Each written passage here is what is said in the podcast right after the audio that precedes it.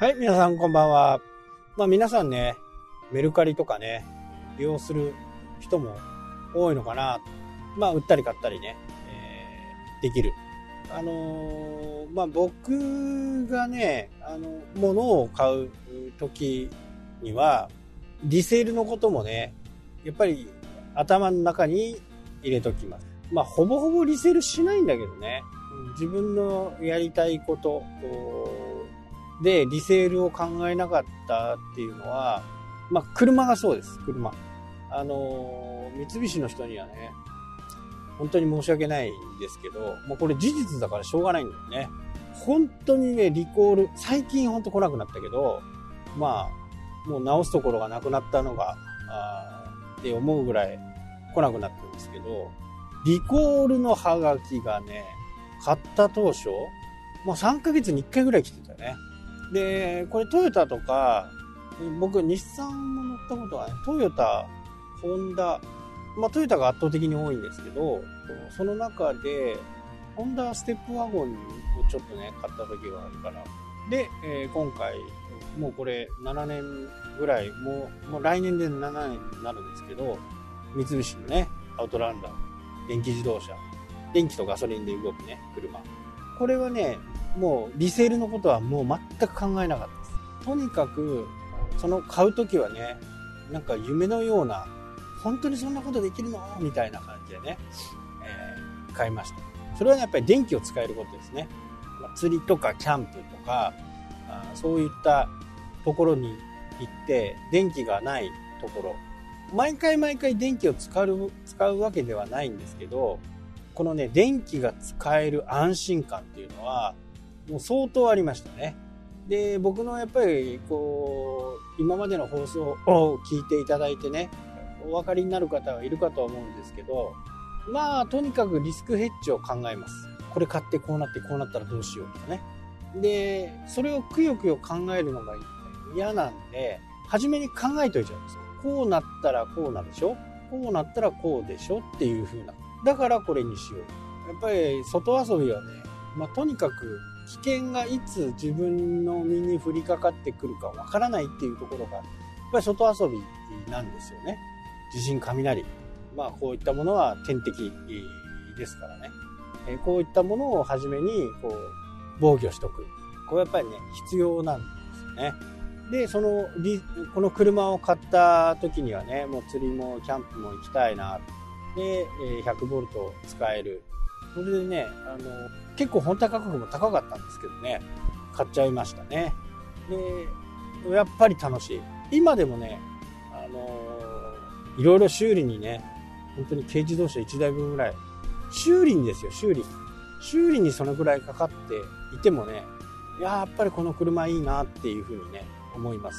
今世の中ではそこそここの電気自動車ね、が入ってきてるんで、性能も良くなって新しいのもねもうモデルチェンジになって新しい PHEV 車もねアウトランダーが出ましたけどまあその安心感ったらね半端ないですね。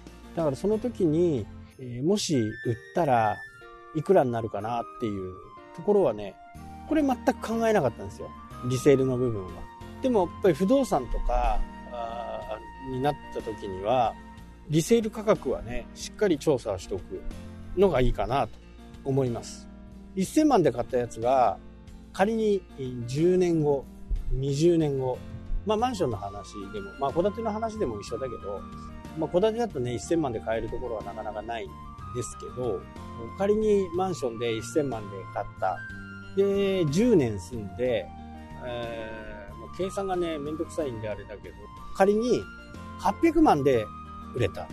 ということは、1000万をキャッシュで買う人はなかなかいないとは思うんだけど、まあ、キャッシュで買ったとすると、10年間の生活の中で、家賃としてね、払った部分は、1000万で売れてますから、200万ですよね。200万。これ割る120ですよ。そうすると家賃1万6000円ってことです。1万6000円で住める。で、この計算が結構大切なんですよ。変なとこ買っちゃダメですよ。変なとこ。変なとこ買っちゃうと、リセールでね、200万とかになっちゃえば、賃貸の方がいいねっていうふうに思うかもしれないんで、このリセール価格っていう部分をしっかり見ておく。これはね、重要ですね。えー、不動産で今、本当昨日もお話ししたようなね、札幌、近郊、札幌はもちろんのこと、近郊も結構上がってきてるんですよね。多分200万とか300万とか平気で上がってます。そうなると、これね、20年もの、30年ものでもそうです。上がってるんですよ。1000万で買った物件が20年後に1300万で売れた。これはね、本当にあり得る数値なんですよ。300万儲かっちゃったっていう感じですね。これはね、あの、本当にある話なんで、賃貸でね、えー、住んでいれば、これは絶対プラスになることは100%ないです。もう1000%、2000%ない。賃貸ね。あ、あるか。0.01%ぐらいでね、立ち退きになった。その時にはね、あの、多少のお金は入りますけど、もう300万とかっていう額はね、もう絶対入んないですから。そうなるとどういうところかなっていう風な形になると、やっぱり人気のところですよね。地下鉄が近い。電車が近い。JR が近い。まあこういう俗に言われる利便性がいいと。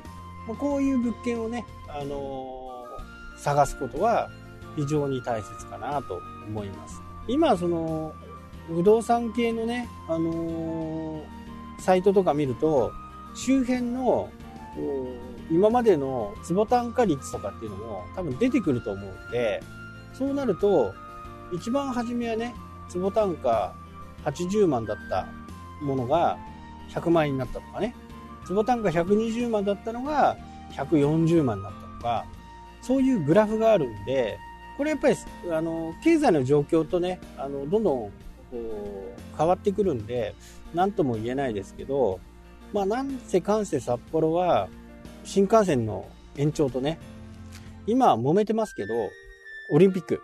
これ僕はやると思うんですよ。こう、設備はね、ほぼほぼ揃ってるんでね、北海道の中に。まあ、札幌近郊で、えー、ほぼほぼできると。何だったかなソリダ、リュージュだけかなリュージュはなんか違うところでやると。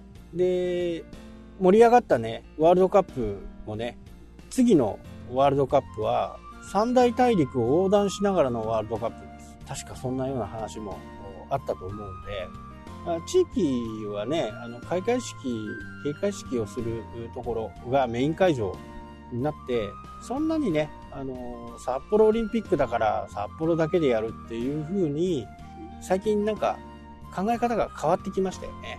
なので、そんなにお金もかかんない。